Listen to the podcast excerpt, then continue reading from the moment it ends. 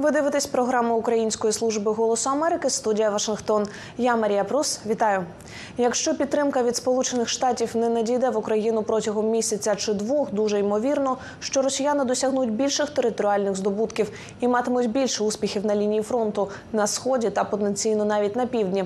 Про це заявив Джон Кірбі, радник Білого Дому з питань комунікації у сфері нацбезпеки.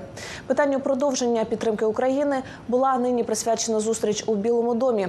Юлія Ярмоленко із подробицями звідти. Юлю, привіт. Розкажи, будь ласка, про що була зустріч і е, який був головний меседж?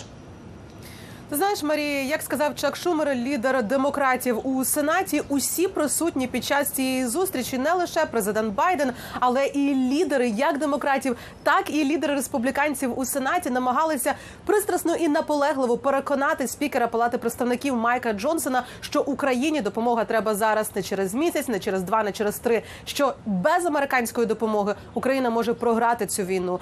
І як сказав Чак Шумер, все в руках Майка Джонсона. Давай послухаємо.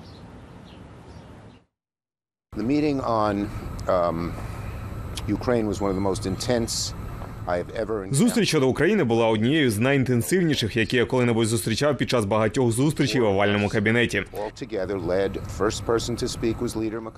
П'ятеро з нас першим говорив лідер Макконнелл, президент, віце-президентка, лідер Джефріс і я.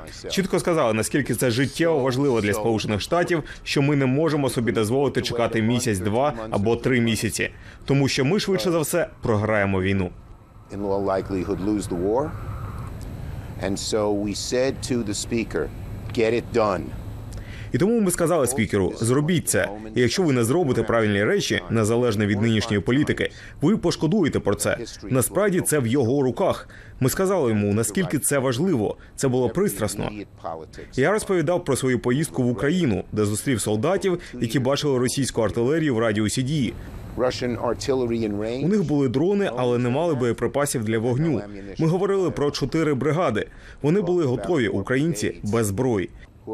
І наскільки серйозна відсутність зброї у цьому була одностайність у тій кімнаті. Зеленський і Україна програють війну, якщо ми не надамо зброї і не надамо її швидко. Чи переконали ці слова Джонсона? Ти знаєш, Марія, судячи із його розмови із нами з пресою, то напевно, що ні. Він сказав, що і у своїй загальній зустрічі, і у своїй особистій зустрічі з президентом Байденом він ще раз сказав, що для нього пріоритет номер один це безпека американського кордону. І він сказав, що спершу він хоче попіклуватися про американський кордон, також про уникнення шедауну. Цього теж стосувалася зустріч. А вже потім своєчасно буде піклуватися про допомогу Україні. Давай послухаємо. There was um,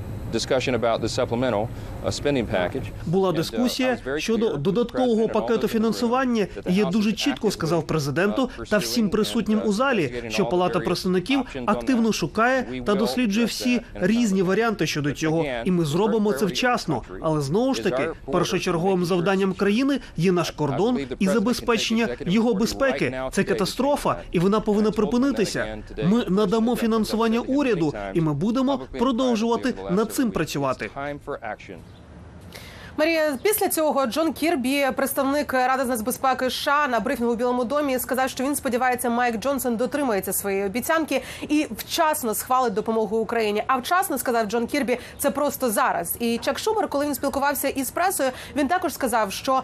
Всі переконували Майка Джонсона, що якщо схвалювати допомогу Україні, це не означає, що треба забути про безпеку американського кордону чи про уникнення шедауну. Все це можна робити одночасно. Марія, ми знаємо, що Палата представників повертається до роботи вже завтра. Але питанням номер один їхнім пріоритетом буде уникнути шатдауну. Але ми також знаємо, що в палаті представників зараз триває робота, щоб все ж таки винести на голосування законопроект про допомогу Україні, навіть якщо для цього треба буде це зробити в обхід спікера Джонсона. Дякую. Це була кореспондентка Голосу Америки у Білому домі Юлія Ярмоленко. Ми продовжимо стежити за розвитком подій у Білому домі та Конгресі. Стежте за нашими соцмережами та вебсайтом. На цьому все. Дякую за увагу.